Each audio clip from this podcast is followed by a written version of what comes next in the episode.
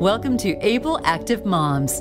Jeremy Brown and his guests are here to help the struggling moms better understand and manage their time for personal health. Now, here's Jeremy. Hi, and welcome back this week to Able and Active Moms.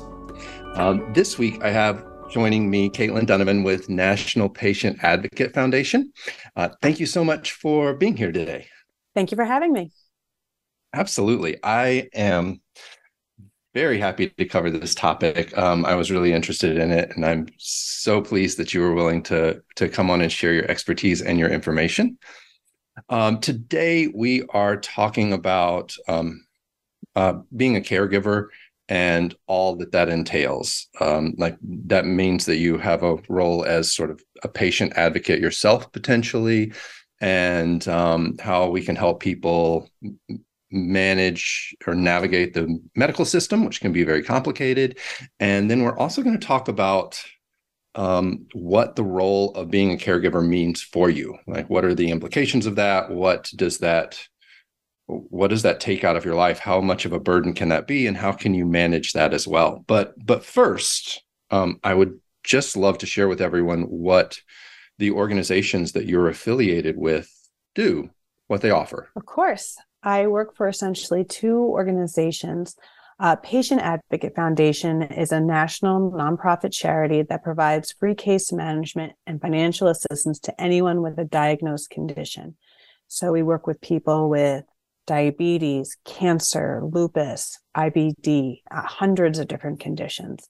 And we'll go with them through really almost any part of their process towards getting more benefits, um, financial assistance, whatever it is they need. Um, National Patient Advocate Foundation um, works with patients from PAF and with our volunteers to educate patients and teach them how to advocate for themselves and for others. So, one is almost maybe more resources for the patient, and the other one is, in a way, more outreach or more resources for people. One of them is direct assistance, and the other one is education. Think of it that way. Yeah, and that's what we're handing out hopefully today is education on this because clearly if someone is going through um, a huge medical issue, that is a really tough and complicated time, and it starts to be very overwhelming. And and you can't navigate that yourself. I've I've been through some serious. I have a medical background and um, there is no way I could have navigated it on my own. The medical issues, um, dealing with appointments, scheduling appointments, having all of your paperwork there with you, and talking to doctors and taking notes. It just, it's a lot. So, the first thing I'd like to kind of get into today is if you are taking on the role of a caregiver, and um, I mean, perhaps you have the resources to to bring in an advocate or they can reach out if not they could reach out to to PAF and hopefully find some advocacy. But what tools can a caregiver bring into the situation to help the person receiving medical care? Um, like that's a big question and i think it divides into a few different silos one is like personality types so what kind of person you look for as a caregiver um, and what kind of parts of their personality should she they put forward. I was about to say she because most care, family caregivers tend to be women, although certainly not all. Um, you really want to find someone who is diplomatic, is the best way of putting it. Um, someone who's very aggressive may end up interacting poorly with your providers or even yourself um, but someone who's too passive may not advocate for you the way you may need. So, someone who is also rather meticulous will take good notes and keep things organized. Um, who the type of person who has your best bet is someone who has like different color coded filing systems. Like those are my favorite because um, a lot of caregiving has to do with kind of administrative work sometimes that like when what bills are due when and when do we have need refills and when do we have to schedule appointments and how much time do we need to take off and how much time do we need to schedule for this appointment that type of thing. So someone who's diplomatic and meticulous is great um, and someone with a lot of sympathy and empathy who can who's not going to burn out uh, of giving you the emotional support that that you may need is really essential um, and that can be hard and sometimes you might have to compromise on those things depending on your situation.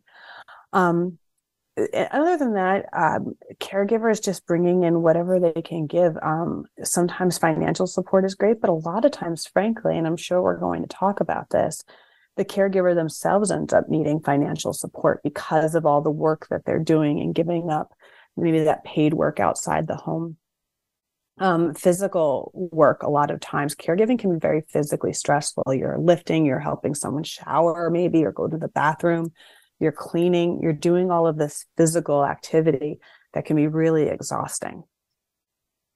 Yeah it is a very multifaceted challenge.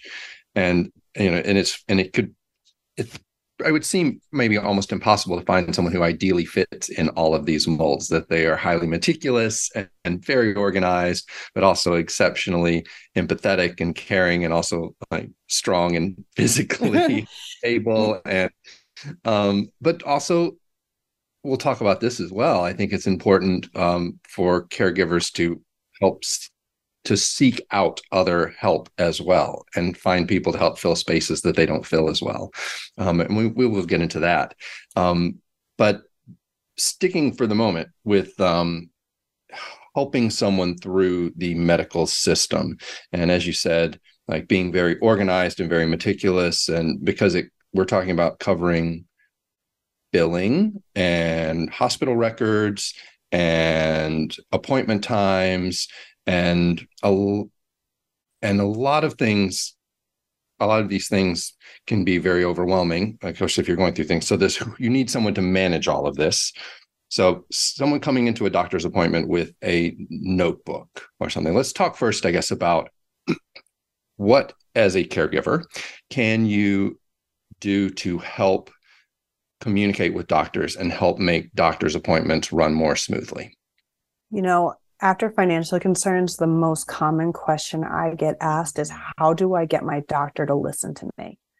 Yeah. Um, it's a really common complaint. And, and some of the things we talk about are how to talk and think like a doctor.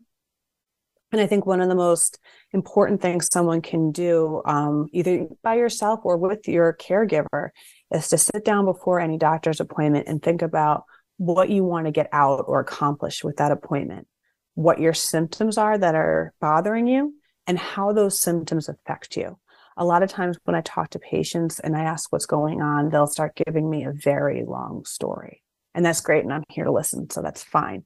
But in a doctor's office, it may not work as well because they only have a limited amount of time and they're going to try and cherry pick from your story what they think is relevant to the care they can give you. So instead, you need to say, I have trouble going up and down the stairs. I have to sit down on my tush to go up the stairs. I can't take my dog for a walk anymore.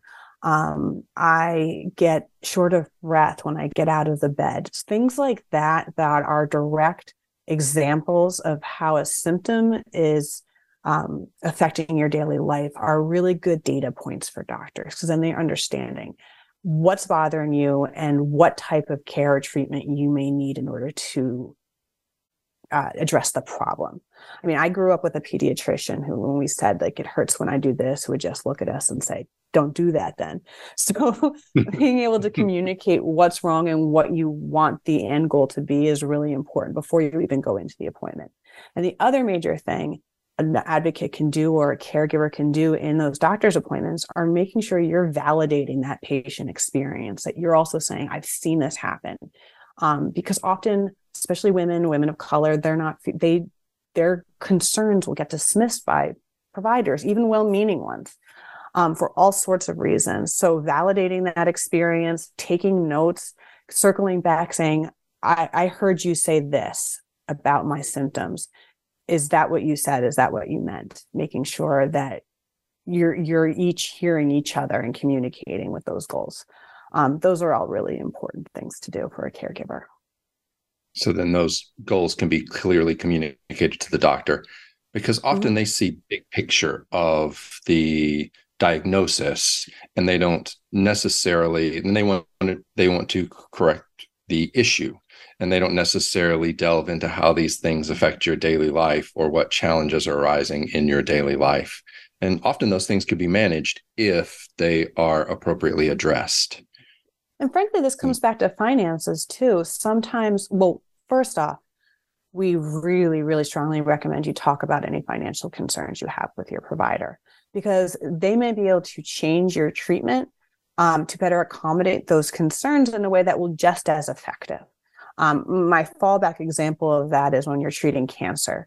So you had oral anti-cancer treatments and you have chemo.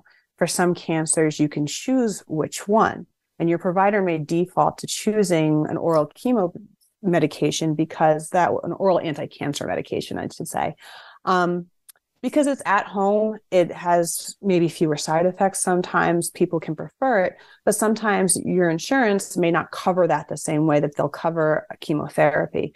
And if you can get transportation there and you can afford that better, and you're more likely then to actually go through that treatment, that might be a better treatment plan for you than an oral medication, if that makes sense.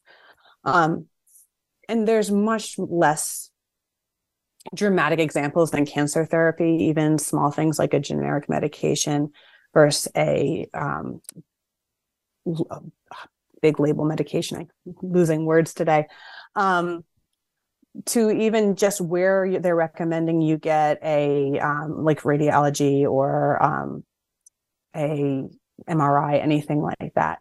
Um, oftentimes, when I get told I needed an ultrasound or I needed an MRI, and I would ask where I should go, and they would just hand me this like mimeographed paper, you know, as I was leaving that was left over from like the ditto machine back in the day. And it's like, this is really old. like it's not applicable.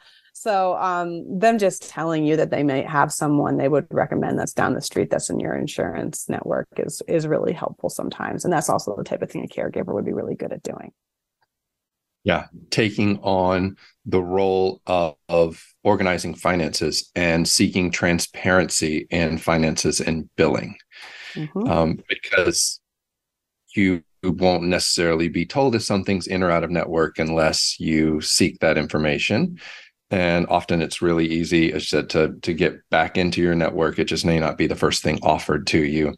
Um, often there are many out of pocket expenses that can be a surprise if you don't again seek transparency and seek information on exactly how all of this is going to go down and how it's going to be dealt with with your insurance and all of this stuff can be managed ahead of time Absolutely. well but most of it can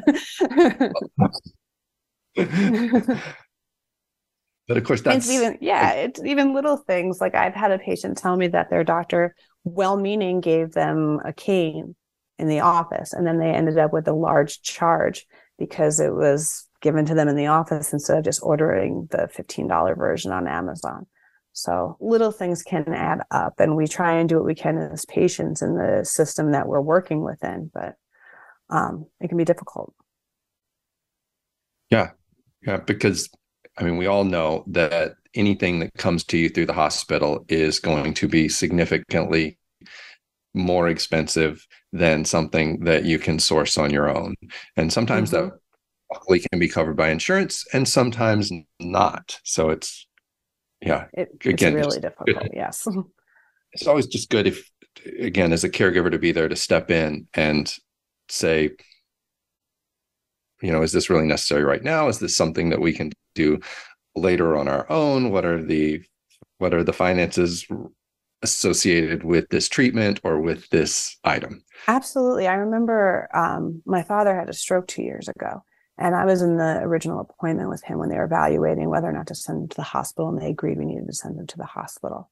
Um, and I've heard so many horror stories in my line of work that my immediate response was like, "Don't call the ambulance; we'll drive him over."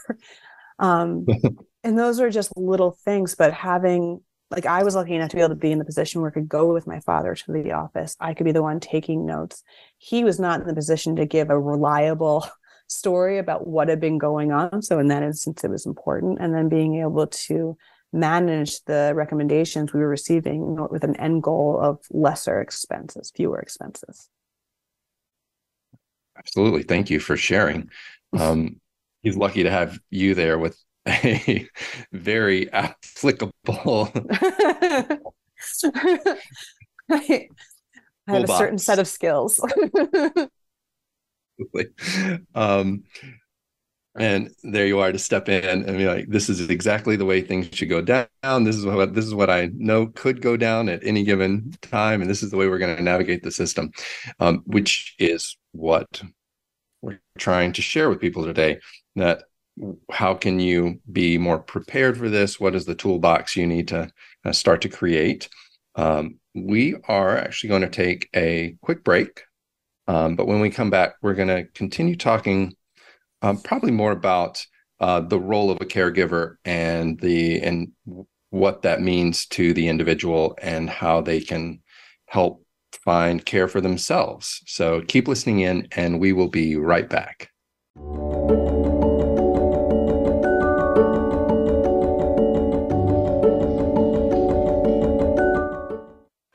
Move Ed is a new exercise system developed from the latest in science and designed to help you feel your body in a whole new way.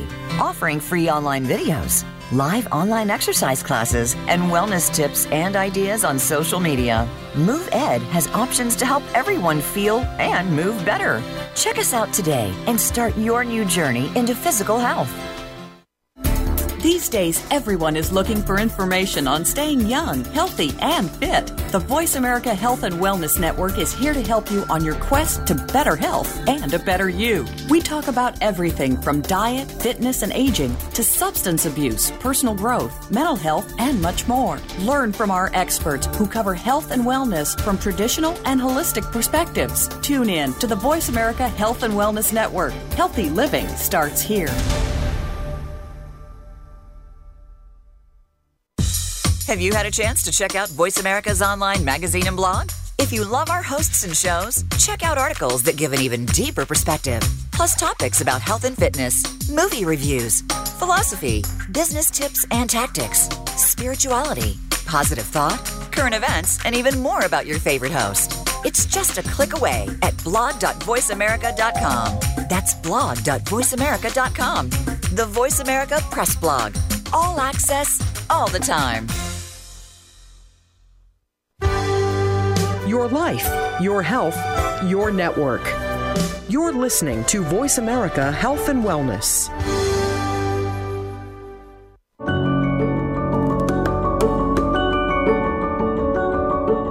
Welcome back to Able Active Moms.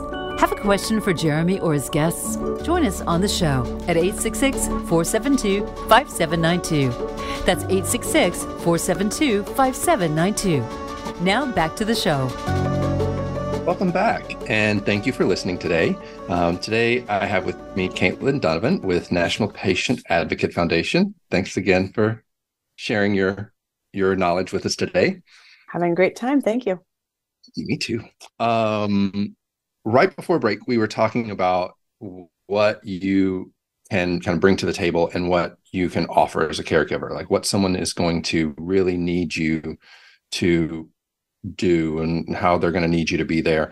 And we were talking about finances in particular. And um, while we were on break, you mentioned a very interesting um, deadline that's coming up that is going to affect that subject, like helping people with their finances and their insurance. There is an April 1st Medicaid deadline change. That's right. Now, for the last three years, there's been millions of people who've been allowed to stay on the Medicaid program, even if they didn't necessarily qualify for it anymore. That was part of a lot of the COVID legislation that went through. Um, mm. But starting April 1st, a lot of people, millions of people, will be up for reevaluation for the program and could be kicked off of their insurance. Um, this is especially relevant to caregivers. Um, a lot of the elderly population in this country is on Medicaid, so are over half of the children actually in the country. Um, but Medicaid is one of the few programs that pays for in-home nursing, um, in-home care, especially by a family member. So if you are one of those people and you are listening to this, please keep an eye out for your renewal packet, check on your e-portal, however it is you update your Medicaid information. Make sure all of your information is updated um, and that they have what they need from you so that you're not kicked off when you actually still qualify for the program. That is a really valuable piece of information. Thank you so much. Yeah. Um, because we will talk a, a, bit about the financial burden of caregiving because of course that's a real thing too and and there are um, resources out there to help manage with that as well i mean mm-hmm. and through medicaid if that's part if you are part of that program um, i mean so as far as the the mm, burden of being a caregiver or what falls on you as being a caregiver i guess often there's this perhaps assumption by someone. It's also the reason that we're doing it on this show, Able Active Moms, is because you said it's often the woman. And so that's often, you know, the mother of the family who has perhaps the time and the and is that type of person to manage this thing. And there's an assumption, perhaps, or an expectation that this is part of your role as the child or of the parent or of the parent of the child or you know of your loved one that this is a, a part of that relationship that being a caregiver is part of that relationship.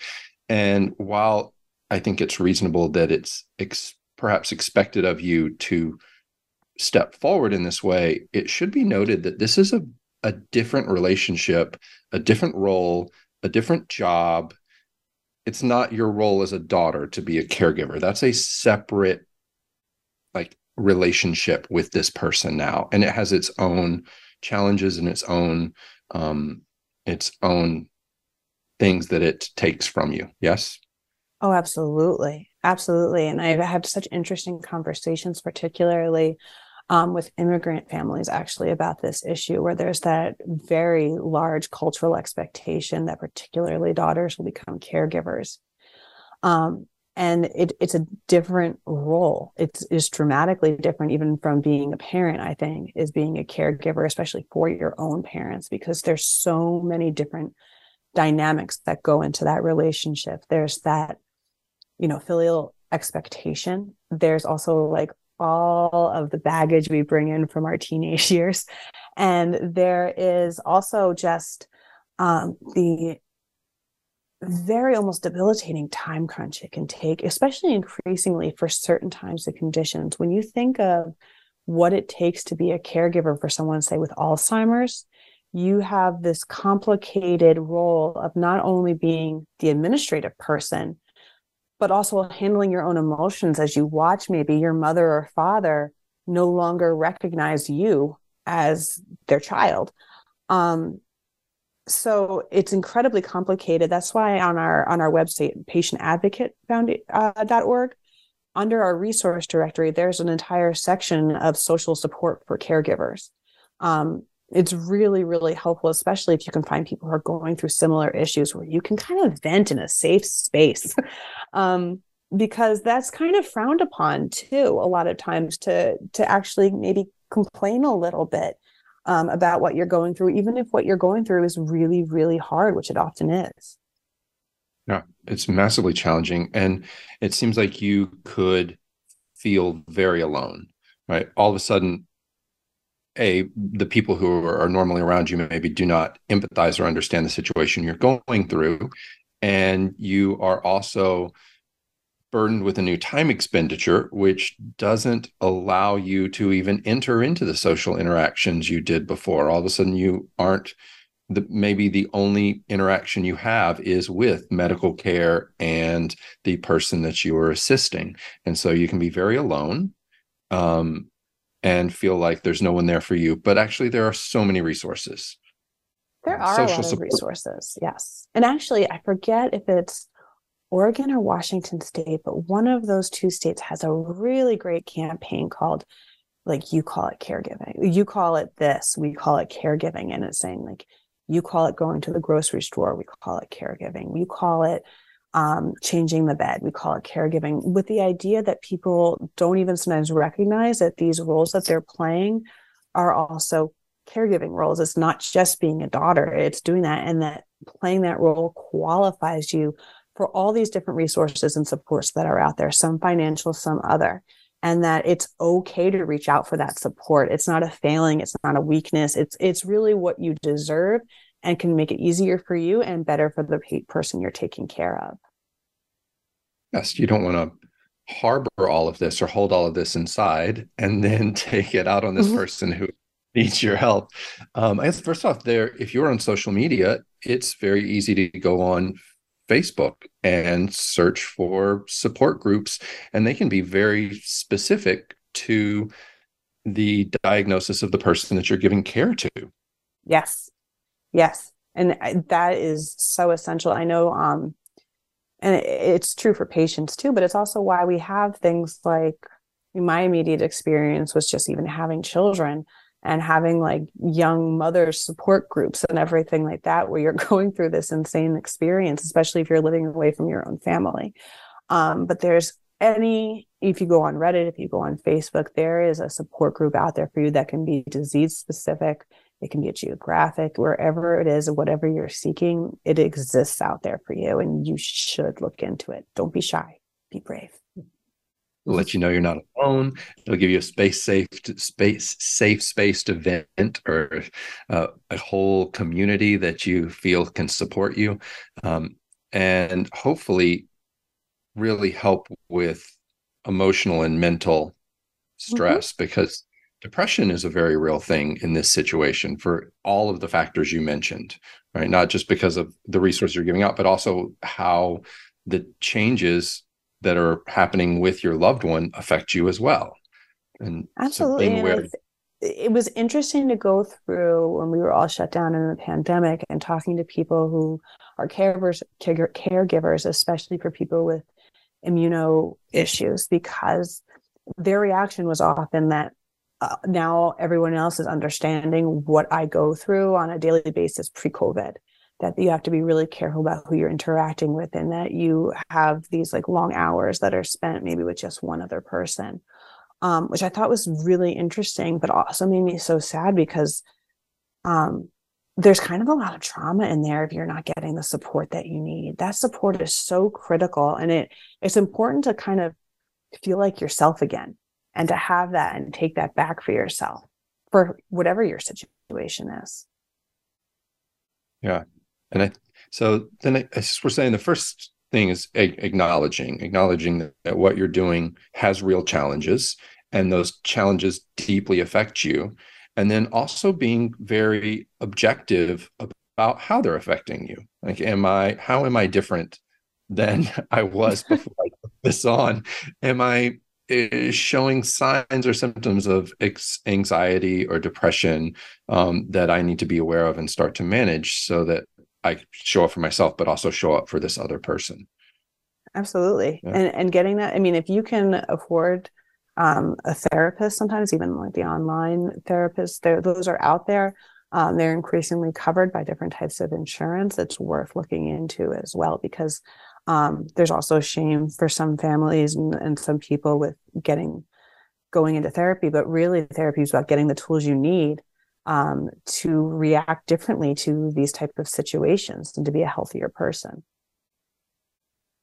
fantastic. I I thought it was interesting. In addition to um, say social media or the internet, I think it's just very fascinating how much technology is giving us better resources. And there are apps out there now. I was I was looking through NPAF's website, NPS website. There are apps out there to help manage time as a caregiver or look up for other resources as a caregiver. And again, social networking as resources that there are so many tools available now because of technology.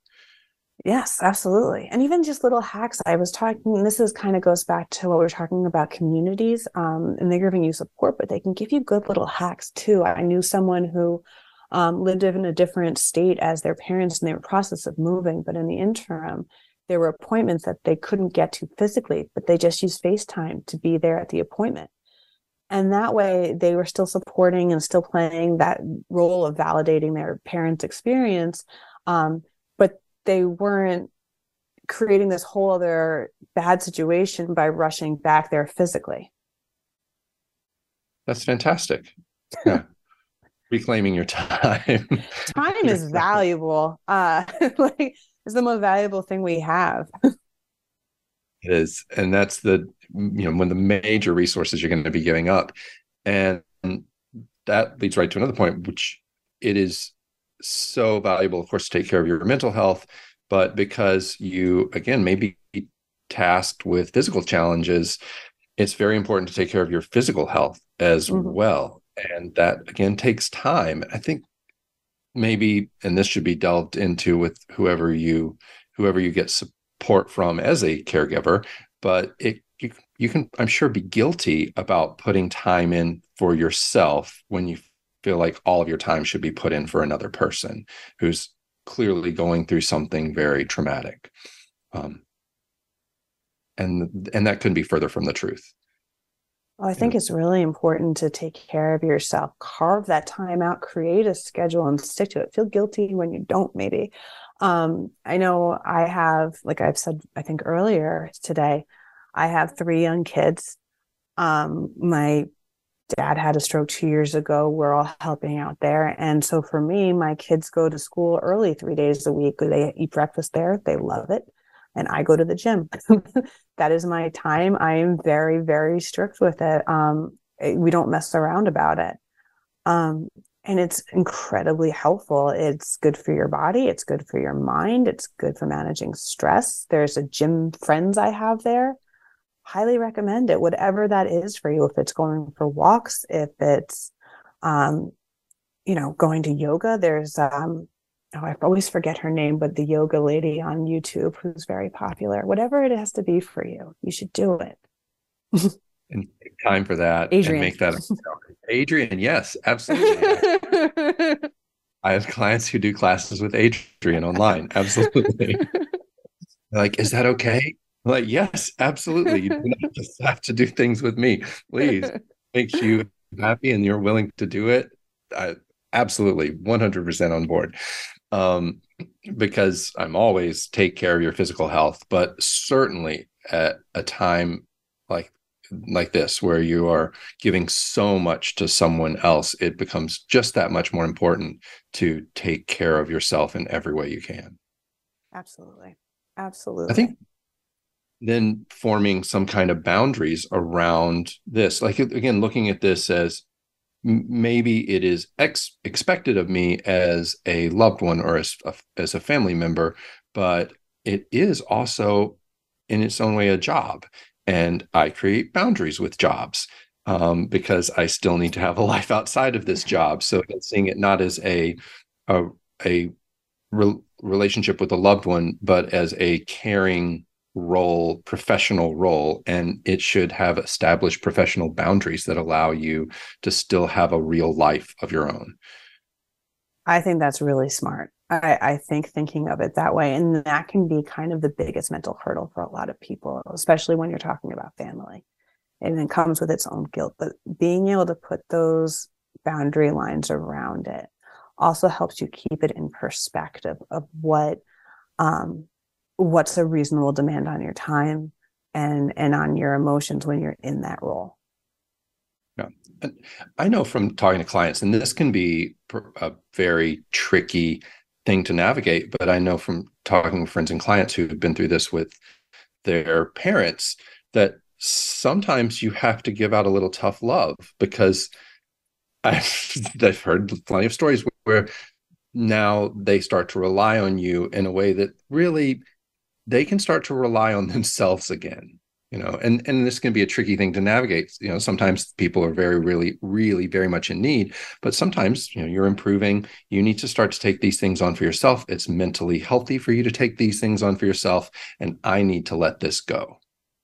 One of the good strategies i've heard uh, there that was helpful for at least one person i've talked to um, was uh, the idea of writing down goals with the person you're um, working with you know if you if you want to be able to walk or to to get your to sweep your own floors whatever it's going to be within this length of time and when you get there reminding and reinforcing that that that that was their goal and they've hit it and then so they have to do it um it can be really helpful but the the tricky part is with with family caregiving is, is keeping that boundary while still maintaining that familial relationship.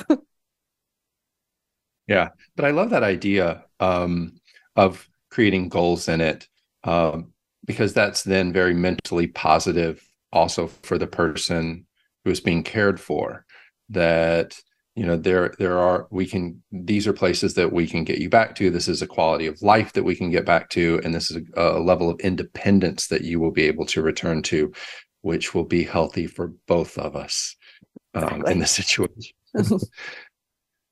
um yeah because th- that can be a very tricky thing because of course there's potentially some things that you're going to have to do for this person for life and and hopefully um, you can find a way to manage all of that um, because it is that can clearly be a huge challenge to your time and your energy. I love the the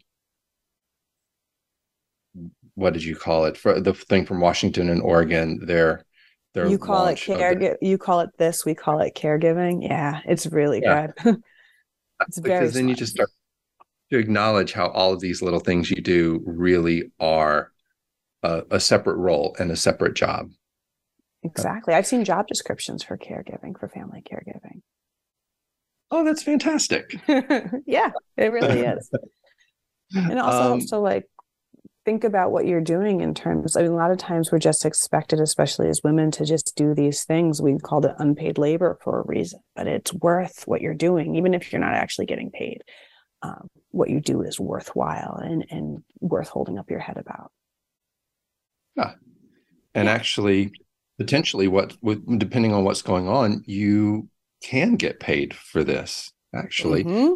absolutely. We're going to take a uh, quick break again, actually, but when we come right back, we're going to talk about that kind of the financial burdens of caregiving and resources that are out there to help manage that.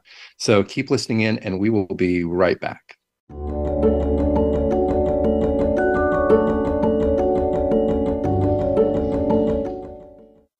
Move Ed is a new exercise system developed from the latest in science and designed to help you feel your body in a whole new way. Offering free online videos, live online exercise classes, and wellness tips and ideas on social media. Move Ed has options to help everyone feel and move better. Check us out today and start your new journey into physical health.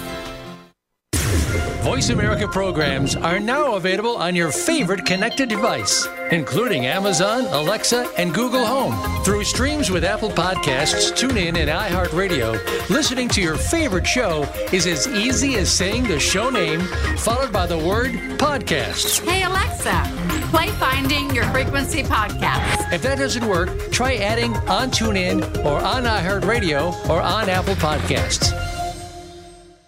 Have you become a member yet? Sign up now to become a member of Voice America. It's always free and easy.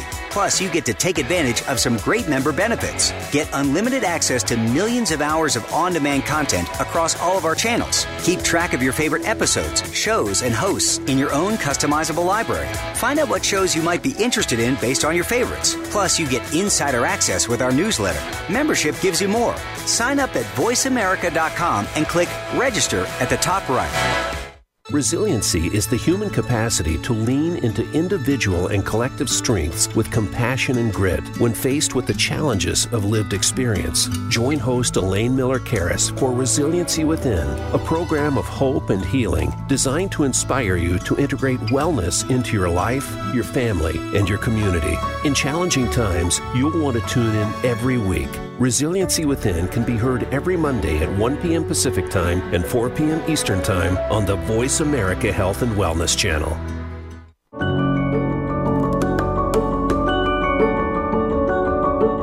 Welcome back to Able Active Moms.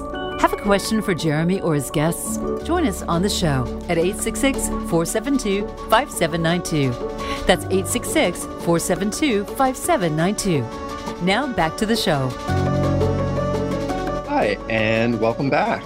Uh, today, I'm having a really interesting discussion with Caitlin Donovan of National Patient Advocate Foundation. Thanks again for sharing your time. Oh, absolutely. And um, right before break, we were talking about um, the challenges of being a caregiver, what that kind of puts on you and how that changes your life. Um, and because it takes up time, often it also takes up finances. You might not be able to work full time the way you did before, or the finances that you have to give for support to the person you're caring for can put a burden on your finances. And there are resources out there to help manage that as well. What's Absolutely. going, what do people? So, depending on the state you live in, I believe there are 14 states now that have actual um, leave, medical leave, caregiving support leave on the books. Um, and you will get a percentage of your paycheck or a certain amount that's pinned to maybe like social security wages or, or the average wages in your state. Um, usually for up to 12 weeks. Sometimes it goes up to 18. Uh, I think the most generous weekly amount was from New Hampshire, Live Free or Die. Um, but that was like 1800, I think, a, a week up to. Um, other states, maybe 800, but any little bit is worthwhile. Um, and usually those cover parental, spouses, um, family members. Um, in my state of New Jersey, it includes found family, which I love. Um, so it's absolutely worth checking and applying if your state is there. Of course, if you already have given up your job, um, that's a different situation. One of the big things I will tell you now is that if you have siblings and you are responsible for the primary caregiving for your parent, you should be thinking about a conversation now with your siblings because I have seen this too much. So I'm saying it out loud. I'm giving you permission, if you are listening, have the conversation with your siblings. Talk about what it is costing you in real wages lost and in the amount of your time you're putting in. And make it explicit that if they're not going to be there physically, that they can support financially. Do it, please. Um, you can also do long term care insurance. Um, sometimes, obviously, you'd have to do that ahead of time. Um, they're not always great plans, but again, any little bit helps. Um, there are programs that might be disease specific you can look into. Um, and the other big tip I have about finances here is that what a lot of people do when they're looking for financial support is they look for something specific to a certain thing, like um, financial support for a medication, and they look for medication support. And if you open up kind of the vision for what you're looking for and look for anything you might qualify for um, rental assistance, mortgage assistance, food or nutrition assistance, free dog food, whatever you can find, something is out there for you that you qualify for. And often any little bit helps because if you clear up spot space in one part of your budget, that means it can open someplace else. Um, again, we have what we call the National Financial Resource Directory. It's on patientadvocate.org. Um, and all you have to do is go in there, put where you are, maybe the condition or what you're looking for, and it will pre populate all these programs and financial aid assistance sources that we've already screened that you may qualify for, and their contact information is right there for you. That's a fantastic resource. It's really good. It's really good. I know I'm tooting my own horn here, except it's I didn't make it. So I'm tooting my colleague's own horn here. well, that's we're here to share knowledge. Um, because you're right. It, it it's you can just get focused in on what medical assistance I can get or how I can get financial assistance for this. But really, there are so many resources out there. And if you can get a little bit from all of these different places, you can draw from multiple different places, it can, in the end, add up to a huge difference. in anything, as you said, helps. Exactly. Exactly. And like I said, when we talked about earlier, the case managers, if you qualify or whoever you're working for qualifies, um, for the program, then case managers at Patient Advocate Foundation can help do that for you. And who qualifies for Patient Advocate Foundation? That's a good question. um, in case I didn't go over it before, maybe I didn't. It's really anyone with a um, diagnosed chronic or debilitating condition. So um, you have to be receiving care within the US, be here legally, um, and that's about it. They're very broad qualifications. The only thing will be we don't cover accidents. um, or um, things like pregnancy, unfortunately. But any diagnosed condition, if you have a prescription for it, there's a good chance we're covering it. That's great. And yes, yeah. does that have to do with anyone's finances or resources? Is it based on this as well? Or? I don't understand. Uh, meaning, it is it based on someone's available personal? Oh no, there's no income qualifications at all. It's just if you need help and you have this um, what we're really great at, well, we're really great at everything, but um, our expertise is um, things like insurance navigation. If you're struggling to figure out why you're getting denied for something or getting something covered, um, you get a big medical bill. But once you're kind of in our system, we're there to help you with whatever it is that's going to help you. Um, and I wasn't kidding about the dog food earlier. I've talked to case managers who've worked with the you know local dog shelters or whatever it is to get dog food over to someone. So that expense is off of their table even setting up a dog walker as someone was in recovery just to make sure that the dog is being taken care of.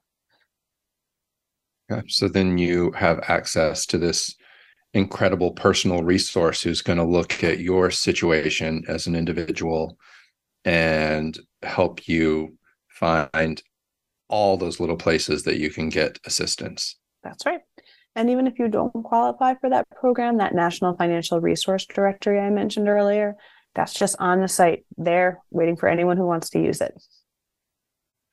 Wonderful. Uh, I, I, was as I was going through things, actually taking away from NPAF, but it was linked through you.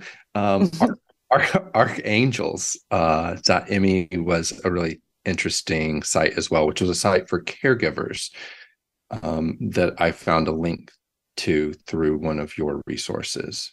Yeah, they're wonderful. They're wonderful. Um, I can't tell you enough about the program, but um, the people who are doing work for caregivers are a special type of angel, if I can pun on their name. Um, so, like you said before, those resources exist for people. The resources exist for caregivers. I think caregivers a lot of times feel invisible because they're not being acknowledged outside of the system and oftentimes they're sometimes they're taken for granted by the people they're caregiving for. So those organizations that are set up specifically to help them i think are very special. Yeah archangels actually had a a survey or a questionnaire a little test you could take to um, give you a sense of exactly how much of your life you maybe are giving out how much care you are giving out um, I'm sure that was in. Love an online quiz. um, I think those are great because I think we also have a tendency to normalize our own situation. I mean, I've done it to myself where I'm like, you know, all of a sudden I go to the doctor and say, "Oh, yeah, I haven't been able to walk on this for you know five weeks like why did you come in four and a half weeks ago um, same thing kind of with caregiving where you don't realize how much time and how many resources you've sunk in um, until you take a giant step back and have to evaluate it rather objectively you look at um, the time that you go to sleep every night and what time the alarm goes off every oh, no. day. exactly how long have I been normalizing under five hours of sleep a night? And is that okay? and so we just read my kids the riot act on Friday nights. like, what are the three reasons you wake up mommy and daddy in the morning? Leading, fire, broken. Something is broken, you or a piece of furniture. Those are the three reasons. Boundaries again, very important to have. Very... Not that that always works, but we try. well, you're working on it. That's fantastic. Thanks, yeah. coach. taking well, it's taking the things that you learn from your work life and applying it to your life at home right? oh, absolutely absolutely it's funny too as as we work through all these things and um, just little things you know I, I for a long time we were trying we try very hard to encourage people to make plans um, especially as you're in the population where your parents are getting older and to try and sit down and have an honest conversation about what their needs will be as they age and who they want to take care of them and it's not just who do you want over here mowing the lawn? it's also like if you need help going to the bathroom, which is like a topic my mm-hmm. parents don't want to have. Um, who do you want to have help you? Like if if you need help showering, if you um, do you have a piece of paper with your passwords on it someplace hidden in the safe? Um, all these little things that we don't like to think about, um, but kind of become essential because if you wait until too long to have those conversations, everything gets a lot harder. Um, especially some of those direct caregiving conversations, because then you have the patient um, herself or himself getting frustrated because they aren't getting what they want or need because that conversation wasn't had. And sometimes they don't even have the words to tell you anymore. Mm, yeah, great. That's fantastic advice.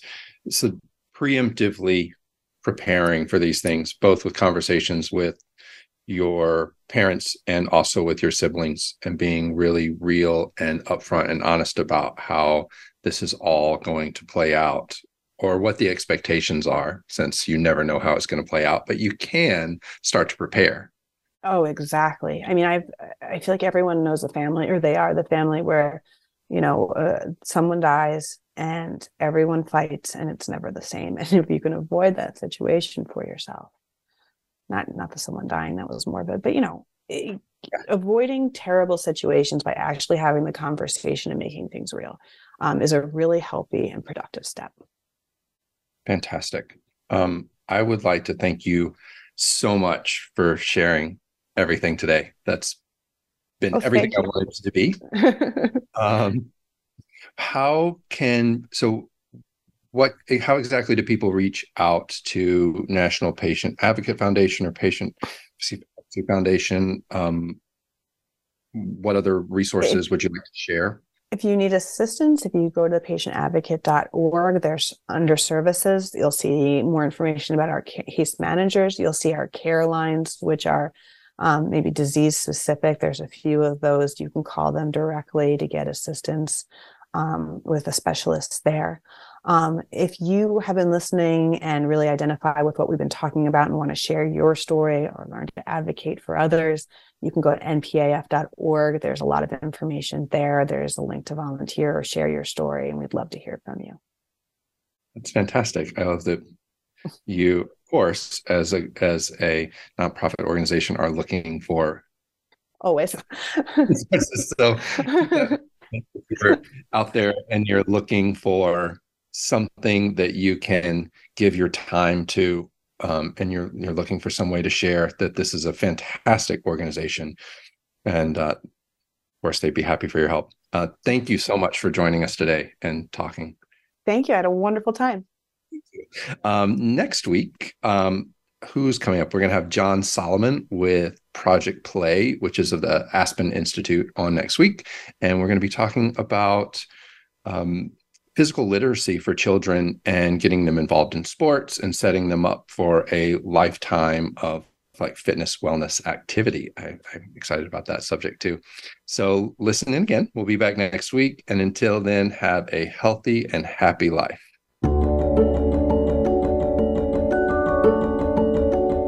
Thanks for tuning in to this week's episode of able active moms. We hope the moms out there have learned something useful to help them with their own lives until we talk again, have a fantastic week.